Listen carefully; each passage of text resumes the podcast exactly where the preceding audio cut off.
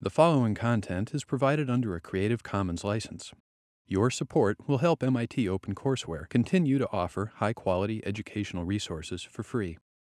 To make a donation or view additional materials from hundreds of MIT courses, visit MIT OpenCourseware at ocw.mit.edu. Thanks for coming. I know there's a problem set due. Uh, there's a quiz coming up uh, on Thursday. We won't have lecture on Thursday, uh, but uh, we will have a quiz um, in, uh, uh, in the evening, and there will be a registration section tomorrow, which, is, which will be a quiz review. So today's lecture is the last of the lectures in the shortest path module, and unlike previous lectures, we're going to be talking about optimizations that don't change the worst case or asymptotic complexity, but improve empirical, sort of real life performance, or potentially, and we can't prove this, but, but performance in the average case. And so we'll look at uh, a couple of examples. Uh, the first one you've already done. You can optimize Dijkstra when you're looking for a single target. So implicitly, we've assumed that we're solving the single source any or all destination problem when we've looked at uh, the original Dijkstra algorithm and the Bellman-Ford algorithm. Many a time, you're going to have a source S and you want to find the shortest path to a specific destination T, and you're doing this in your problem set, and you can do some optimization. Doesn't change the worst case complexity, but reduces runtime um, when you have a specific target, especially if the target is close to you and you don't have to traverse the entire graph. Obviously, the algorithm has to prove that the particular path that was chosen is in fact the shortest path from S to T, but it's a fairly straightforward modification, and I will go over it, but you're actually implementing it in PS6. Um, we'll talk about bidirectional search, again, something you're doing from a standpoint of breadth first search. Uh, how can you uh, get from one source to a destination by doing bidirectional Dijkstra? And you can think of this as a frontier of shortest paths is being constructed from the source S forward, and this backwards frontier, you're following edges backwards, is being constructed from the destination. And effectively, when these two frontiers meet, um, you're going to be able to discover shortest paths. Um, it turns out it's not as simple as what I just described, and so we'll have to look at that a little more carefully. Um, so that is our single source, single target problem. Um, we won't cover this in 006, but there's also this notion of all pairs shortest paths, which is something that 6046 covers. And that is something that says, well, I don't know what the source is, I don't know what the destination is. For any pair of vertices, find me the shortest path from uh, S to T, given that pair. And so that, of course, is more work than even the single source all destination problem because uh, you're varying the source. All right? So those are kind of the three different shortest path problems, and we've, we've looked at that, and we're going to look at this today, um, and we looked at it uh, uh, in the problem set, uh, but we'll spend time uh, specifically on this one and, and try and see if we can do some coding optimizations, if you will, to improve runtime. All right, so I emphasize that worst case complexity is unchanged for all of the Dijkstra versions that we'll be looking at today. So I want to put up pseudocode that you've written code for at this point, which is the Dijkstra pseudocode, because we'll take a look at it and uh, modify it and execute it.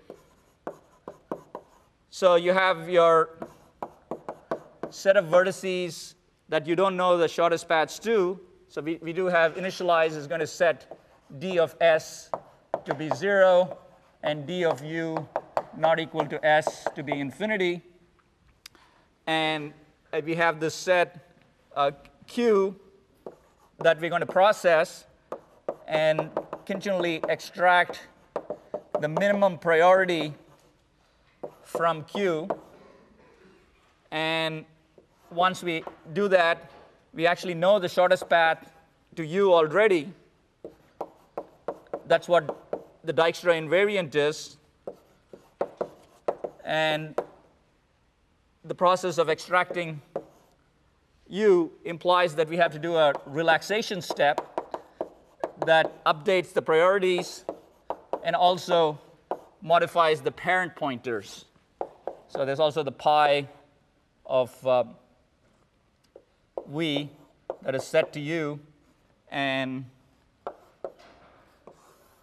as well as uh, d of v uh, getting decremented. Okay? So, so that's the Dijkstra algorithm. And uh, one of the things that we can do, this straightforward thing, which is one line of code literally, is to say that if you know what uh, the single target is, then you simply stop um, if u equals t. So no need to stop when uh, q becomes null, or you don't get to the point where q is null. You stop when you've lifted off the, the t vertex from, from q. All right? And so obviously this will run faster, assuming this check is a, is a, a, a zero time check. Uh, and, and that's really one instruction, so, so uh, you can think of it that way. And you will basically run faster for sure uh, when you have a specific target. It may be the case that your target is the last vertex that you find, and in that case, you run no slower. All right? So, so that's something that you've looked at. Um, and that sort of takes care of the first optimization corresponding to single source, single target. Let's talk about something that's a little more interesting and non obvious, which is the notion of bidirectional search. And in bidirectional search, what we have is we have S and we have T, and we have a bunch of nodes in between.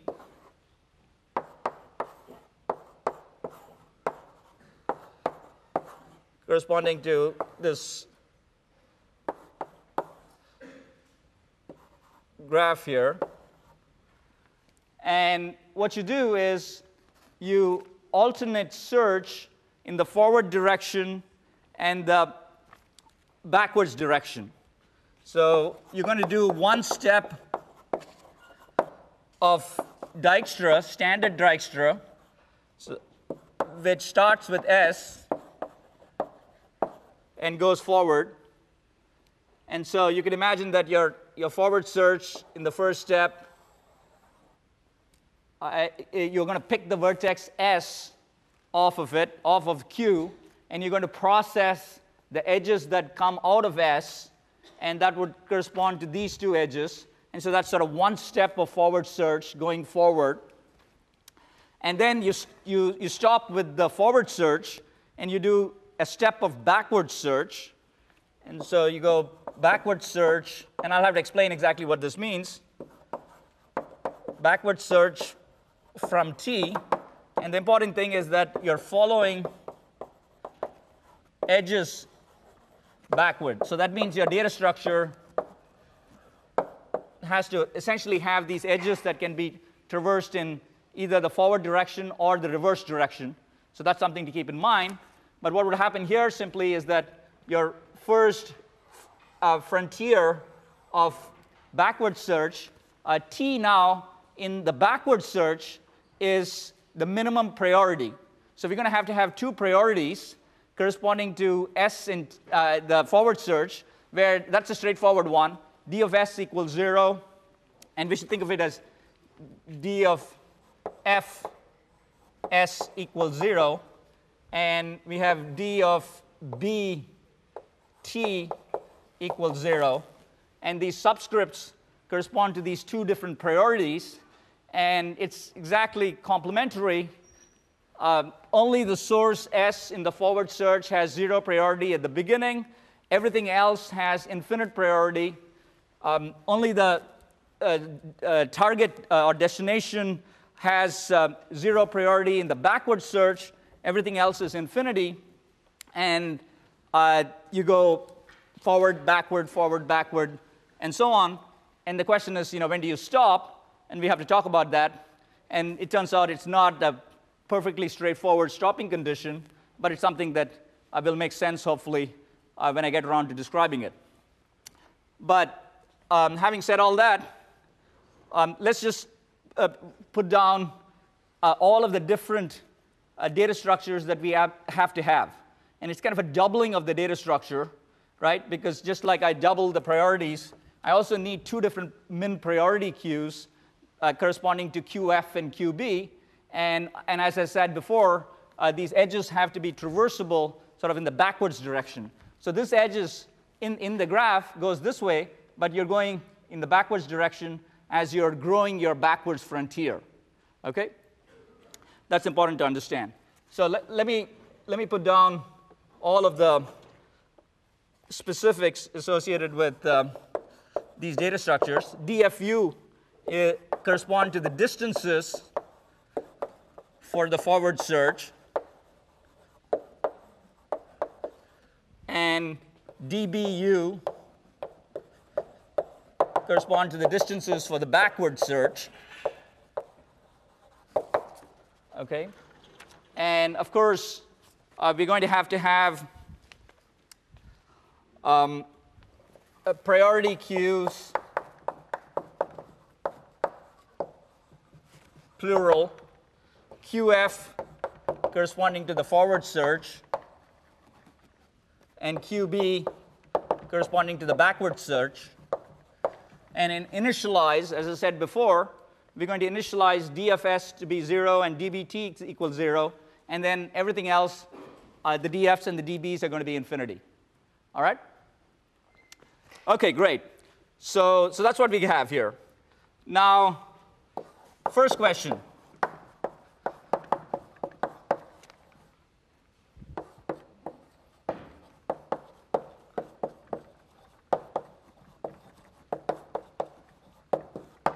Roughly speaking, as I said, you can imagine intuitively that uh, you're going to terminate the search when these frontiers meet.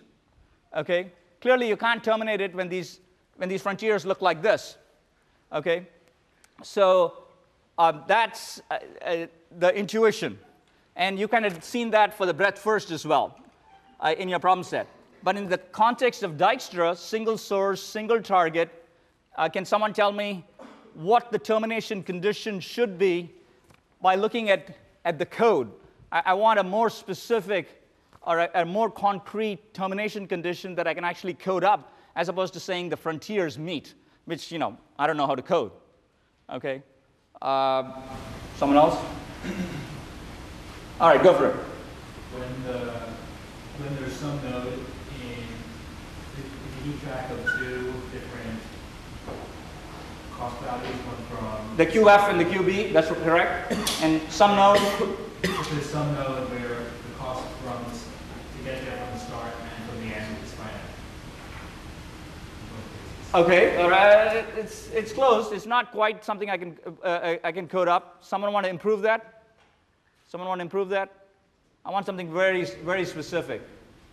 Someone? Uh, go for it. Um, a node which has been extracted from both QF and QB? The which has been extracted from both QF and QB. So, so the reason I didn't quite buy your answer was um, the finite part uh, was, uh, is, is obviously correct but I wanted uh, a specific condition that, that says I, am going to do extract min. Just like I said, when I extract min and u equals t, I stop with the single source, single target. In the bidirectional case, I need to be a, a pulled out a node from QF and pull out a node from, from QB, and then I get to stop. All right? So you get a cushion. You don't need to feel too bad because I think you already have a cushion. Yeah, I know that. I know, I know everyone who has cushions right? Yeah. Actually, I don't, but I'm going to pretend I do. Um, but um, so the termination condition uh, is that um, some vertex, and this is correct, some vertex u has been processed both in the forward search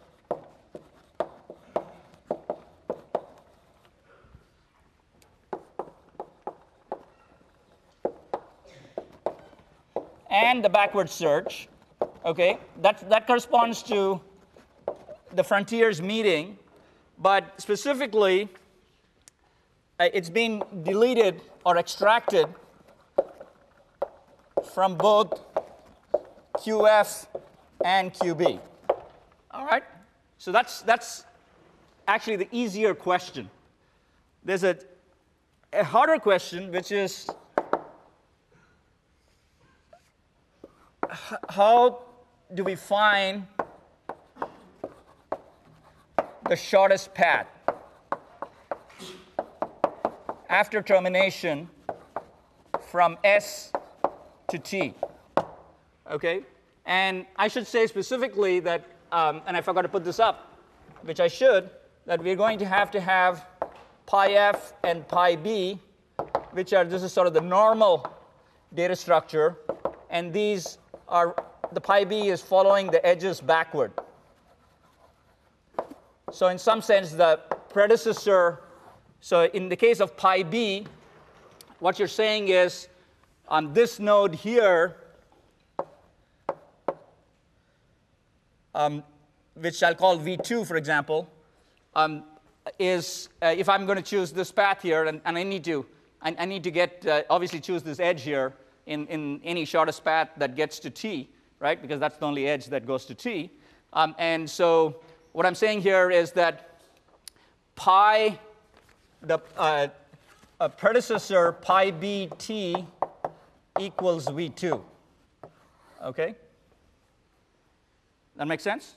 And then over here, if this was v1, then I would have pi f v1 um, equals S.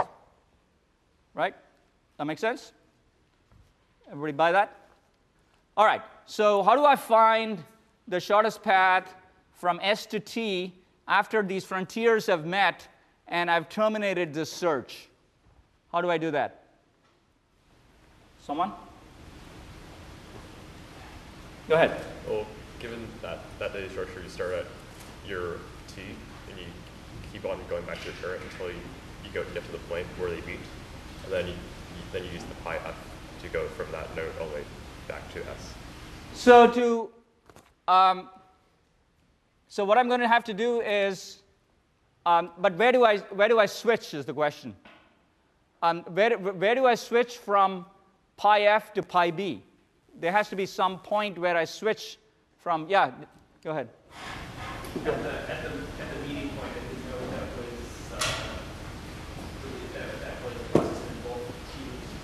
All right, was that what you were saying too? Okay, so, um, so, so, so the claim is if W was processed first uh, from both, or extracted from both QF and QB, then um, find the shortest path uh, using pi f from S to W, right? So you can use pi f to get from S to W. And the way you do that is by applying pi f to W and then keep applying it until you get to S. Okay, this is normal search, right? Everybody, everybody knows this. You've coded it, so I hope you know it.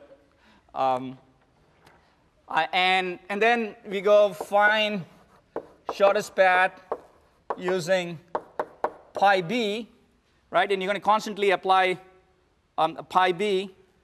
Um, and this is the backwards path um, from t to w, okay?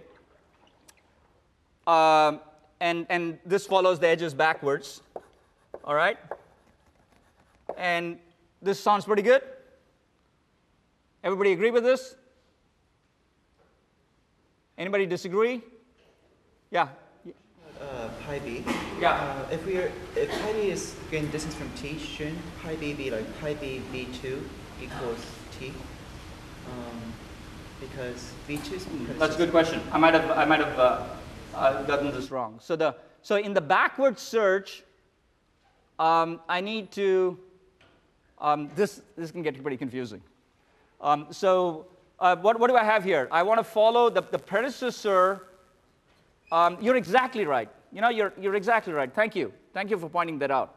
All right, so um, what I have here is um, uh, when I look at this path that goes this way, all right, uh, when I look at the path that goes this way, V1, uh, S is the predecessor of V1, V1 is the predecessor of, let's call this V3, V3 is the predecessor of V4. I'm just talking about the regular forwards path.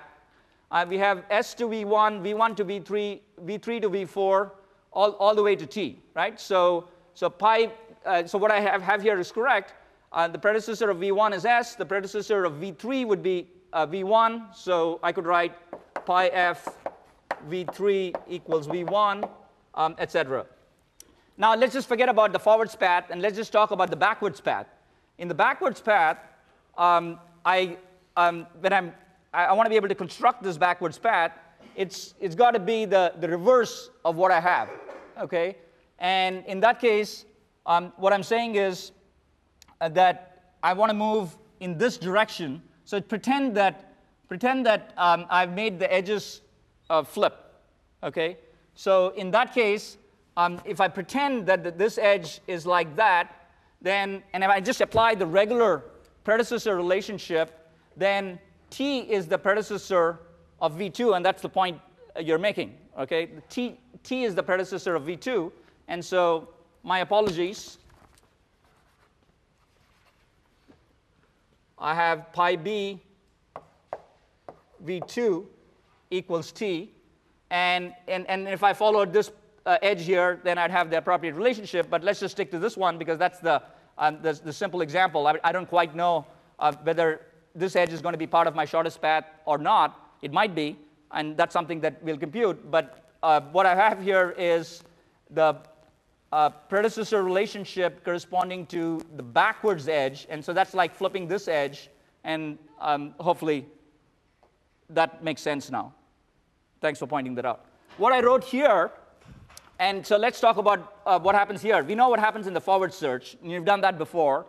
Um, in the backward search, um, what happens is that I need to, um, I need to start according to this condition. Um, just like in the forward search, I found a W and I continually applied pi of f to W.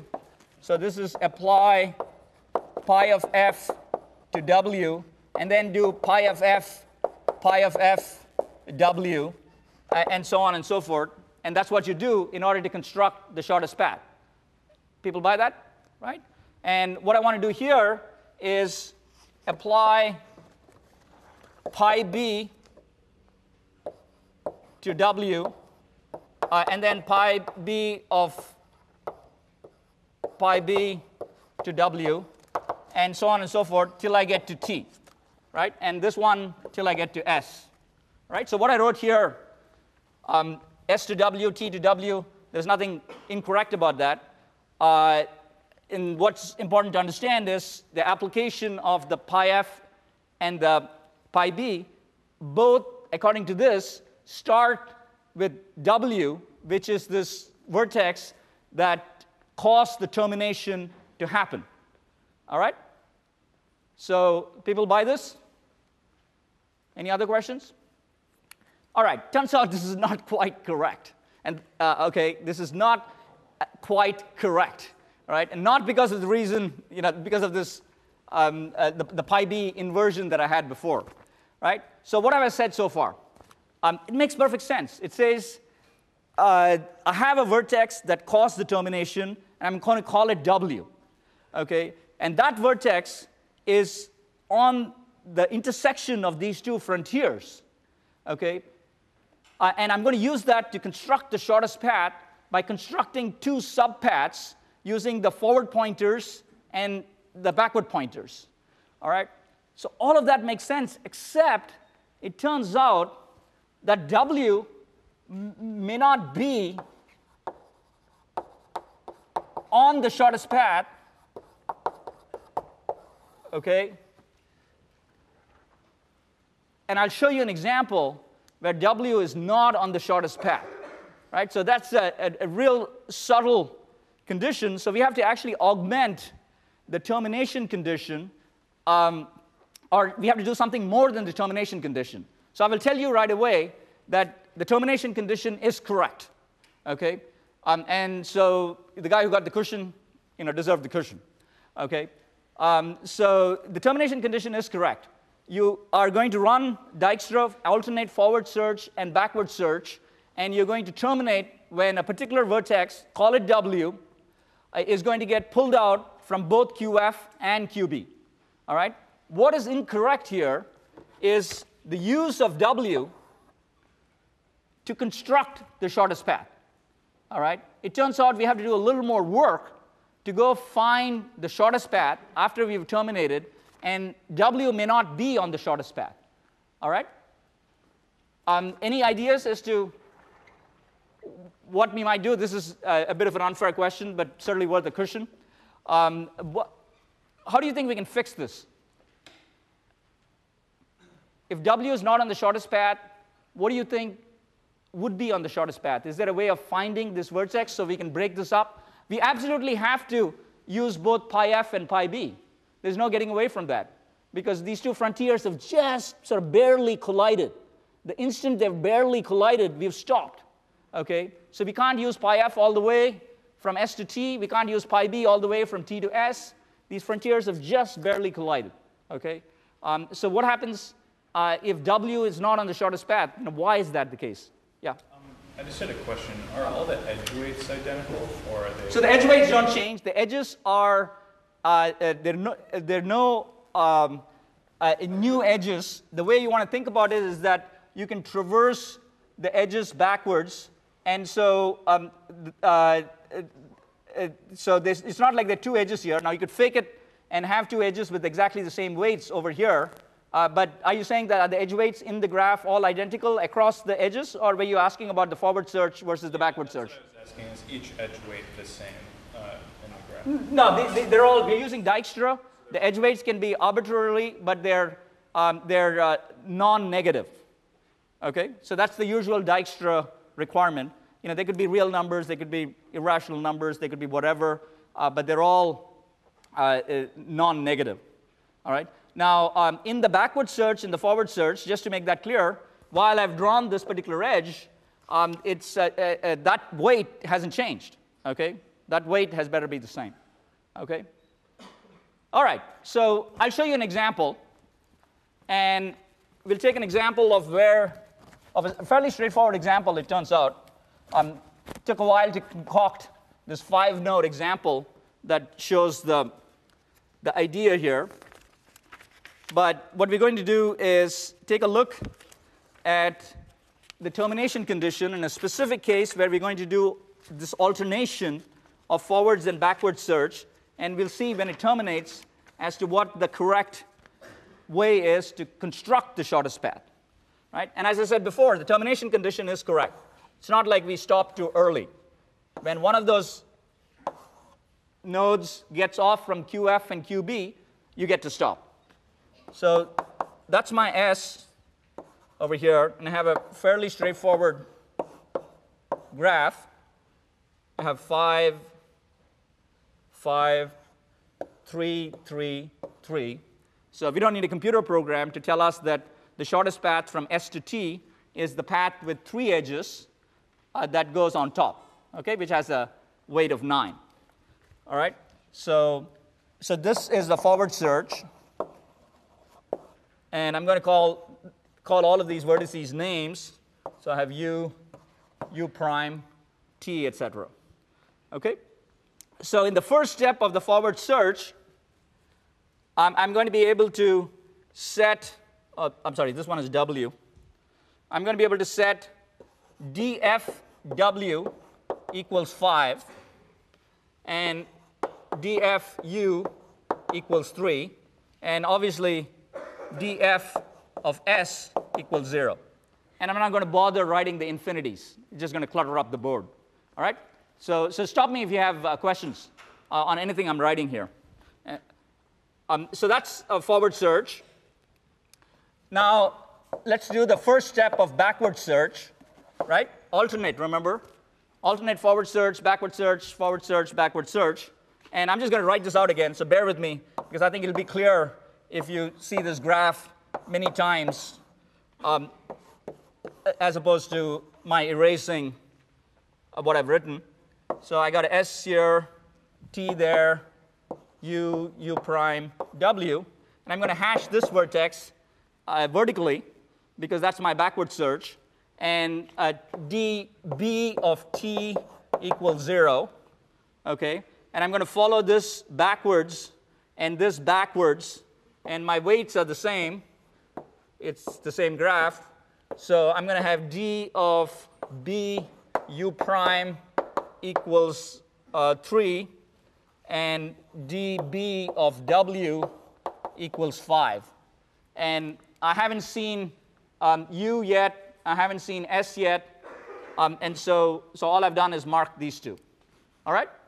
So far, so good? Um, again, stop me if you have questions. Um, we got uh, obviously a, a couple more steps to go here. And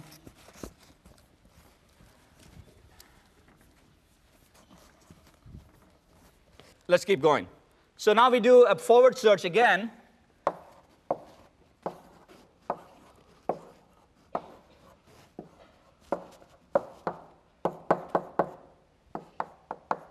Uh, uh, yeah, that's fine.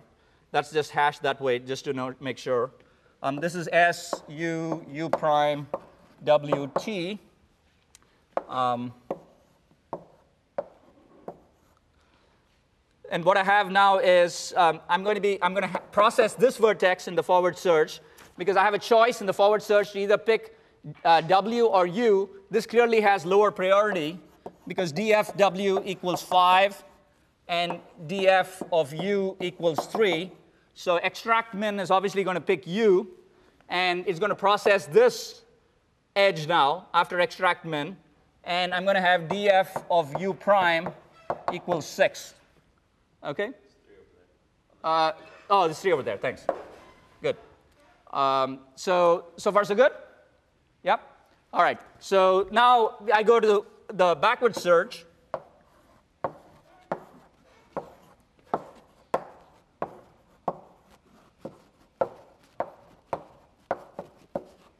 And again, I have um, S, T, U, U prime, W. I'm going to go ahead and hash this. This has been hashed horizontally. The hash horizontally means that it's been removed from QF. The hash vertically means that it's been removed from QB. And so when I, when I look at this and I do a backward search, I'm going to hash this, uh, and I'm going to set dB of u prime equals 3 and um, I have dB of W equals 5.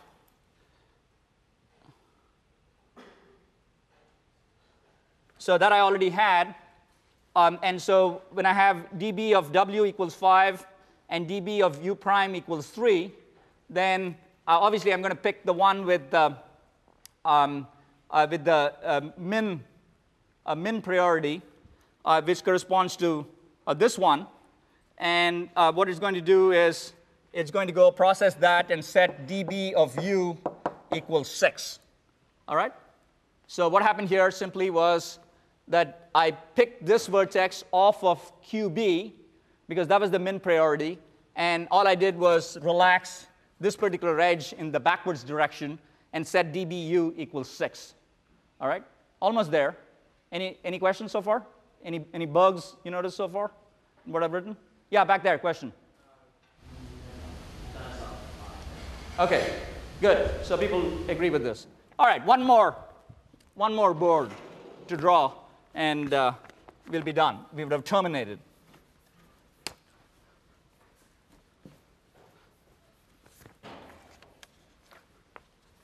All right, so getting pretty close.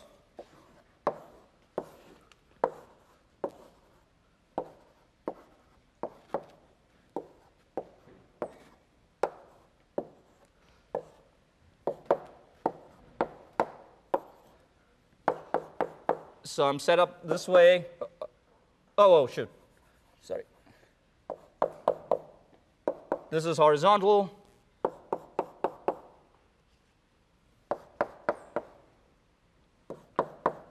So now I'm looking at it, and I want to do, um, I've taken care of these two, and I'm talking about the forward search here. So this is again the forward, and that's the backward. And now I'm doing a forward again. And my, my only choice now is to pick the W vertex off of QF, right? Because DF W equals 5, and this one has already been processed. DF of U equals 3, but I've hashed that. And so I've gone ahead and, and processed that vertex. Um, and this one, DF of U prime equals 6. So if I compare uh, in, the, in QF, I would be comparing U prime and W, and I would pick W. Okay? People buy that? That's because I guess you buy the fact that 5 is less than 6, I hope. Um, so that, that's what happens uh, in, in this, this step of forward search. And uh, when you uh, go ahead and, and, and process this, uh, you're going to set um, df of t to be 10. Okay?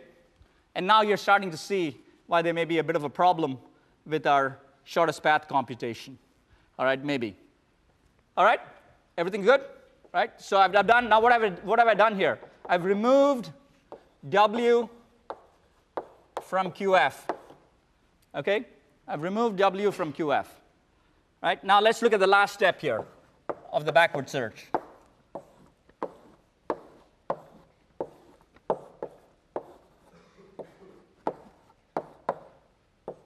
ST. Um, and so this was hashed, that was hashed.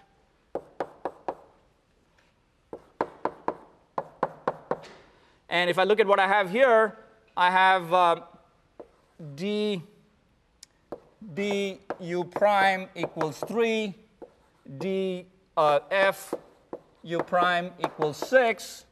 Um, this was df w equals 5, dbw equals 5, um, and so on and so forth.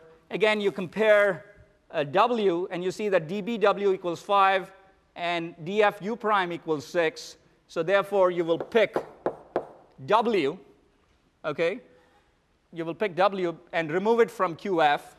So remove w from qf, all right?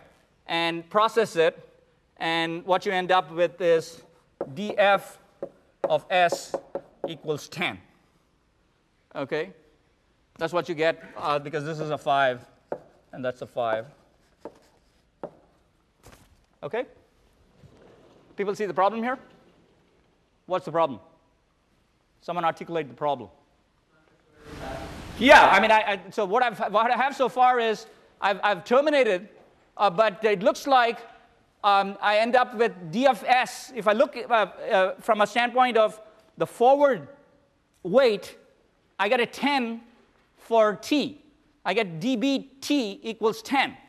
If I look from a standpoint of the backwards weight, I get dBs equals 10. Okay, and we all know that the shortest path should be 9. Okay, so what happened here? Well, we terminated according to this condition. We terminated when W was pulled off from QF and QB, because that was the short path in some sense in terms of the number of edges, right? It was, the, uh, it, it, was, it was only of length 2. And so when the frontiers collide, this is the subtlety in the algorithm. The frontiers collide at some vertex regardless of the weights of the edges. Because we're alternating the forward search and the backward search, in effect, the frontiers are going to collide on the shortest length path, right? That makes sense? Right? But so this uh, example is set up so the shortest length path is not the shortest weight path. Okay? So um, we can't take the W and use pi f to construct part of the path and use pi b to construct the other part of the path and find the shortest weight path. We would get something incorrect, right? We would get a path of length 10 in this case if we did that. So, how do we fix it? How do we fix it? One little termination condition doesn't change. Uh, how do we fix it? Someone? Back there. Or actually, you. Alternate based on the weight. Uh, so, exactly how would we do that? So at each point you take the one that has the like the cheapest to go. But that's what we're doing now, right? Uh, so we're, we're in the alt- no, so, so are you changing the alternation between the forward search and the backward search? Um, you're saying that you're going to do more forward searches as opposed to backward searches? If the overall cost is lower. Overall cost is lower. You know, um, if you code that up, you get to keep this. Um, that's uh, it, it, I want a slightly different. Uh, I want a, I want a simpler fix because I think what you're saying here, and I like the idea. I, I actually do like the idea. You're saying you're going to not do strict alternation, but you're going to do some sort of weighted alternation, from what I can tell, based on the weights. Okay, and I, I kind of I, I think there's an algorithm there that's correct. Okay, I, I, I probably won't be able to uh, prove that it's correct to myself um, in you know five minutes, okay, or, or, or 10 minutes.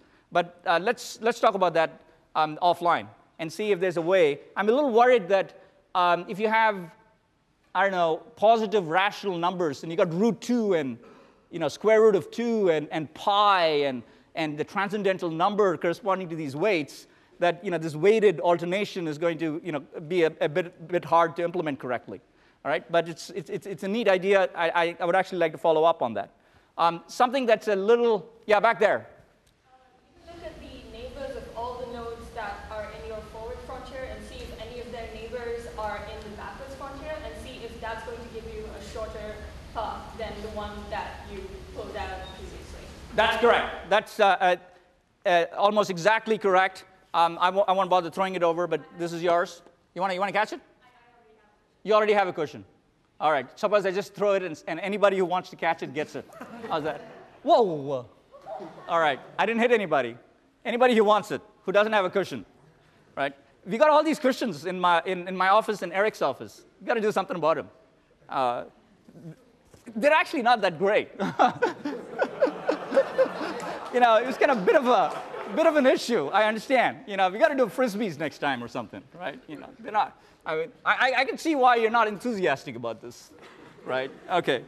All right. So, so what uh, the answer was in fact correct. Um, and let me uh, write it up over here. So we have to do a little more work. We terminate properly. We do the strict alternation, but we have to do a little bit more work. Okay. And the, the work we have to do is summarized very neatly by saying uh, we want to find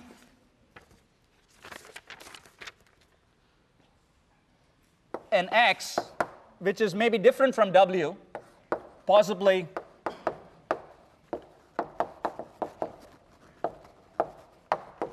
um, that has minimum value of d of x plus db x. All right, so we have to actually look, and this, this x is going to be neighboring, uh, but I, we don't really need to specify that. What we say is we're going to have to look at qf and qb, and it's possible that w is the one that has minimum dfw plus dbw. But uh, clearly that wasn't the case in this example. So in this example, w cost determination, but now we need to scan, and there's only two other vertices that are interesting here, which are u and u prime, and either of those will fit the bill because we see that df of u plus db of u equals 3 plus 6 equals 9, and df of u prime plus um, db of u prime um, equals, I'm sorry, I should have put db here. Uh, db of u prime would be 6 plus 3 um, equals 9 right? So both of these are less than 10, and so we had to pick one of these as our x, okay? And if you pick one of these as our x, then at that point, um, we don't do w here, we do x. Okay? So th- this is, I should, let me write it as x. It looks like a cross here. So that's what happens. So the small little tweak, do the alternation, do the termination. Once you do the termination, go look and see if you can minimize the shortest path length by finding an appropriate x, which has the minimum sum of the forward and the backward priorities, and then you're in business. And then everything works. Okay? All right, great. So, so, that, so much for um, uh, uh, bidirectional search. Uh, let me talk a little bit about uh, heuristics that people use to modify the graph so things run faster in, uh, in practice. So, in particular, uh, you can think about uh, goal directed search or A star if you've taken 6034, and there's uh, some commonality between what I'm going to talk about here and that material. The basic idea is that we're going to modify the edge weights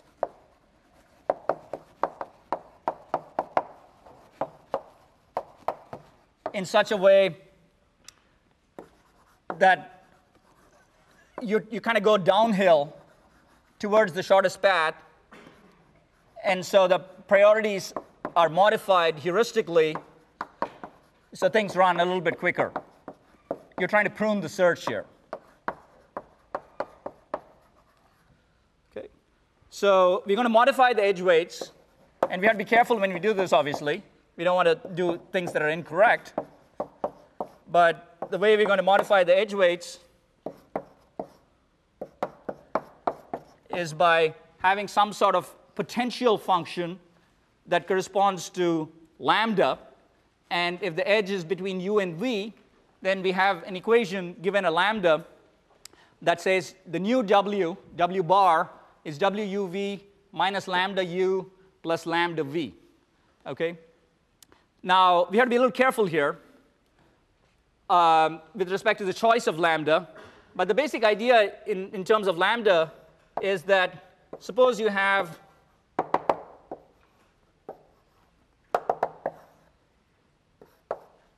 something like this, where you have, um, you have a source vertex S, and you're again trying to do single source, single target going to T. And let's say you, know, you have an edge of weight 5 going out and an edge of weight 5 going out this way. Um, is there a way that you can um, guess that this is the edge that is more likely to be on your shortest path as opposed to this other edge and increase the potential or essentially increase the potential of this node all right so this node here may be the node um, T2, and this node may be the node T1. You want to increase the potential of node T2 um, such that you're, you're actually trying to go uphill uh, when you go this way, and this goes downhill. And that has the appropriate modifications on the edge weights such that the Dijkstra algorithm is steered towards going downhill and going down this path, and it terminates a little bit quicker. Right? Doesn't change asymptotic complexity. It just makes things run in practice a little bit faster if you choose the right potentials. Right? Feels, feels like magic. How do you know how to increase uh, the potential? What would you increase the potential for? What do you want to make things? Uh, no, what nodes do you want to make uphill? What nodes do you want to make downhill? Um, so there's a, there's a bunch of questions. Um, I'm not going to get into a lot of details, but I will tell you a couple of things um, I'm going to give you really quickly um, a, a, simple example that is both correct in terms of the actual shortest path you, want it, you will get is the correct one, and a, a particular mechanism of modifying the potentials that uses landmarks. Right? So um, the way we are, are going to do this is by saying that any path WP is going to get modified uh, based on its um, its uh, destination and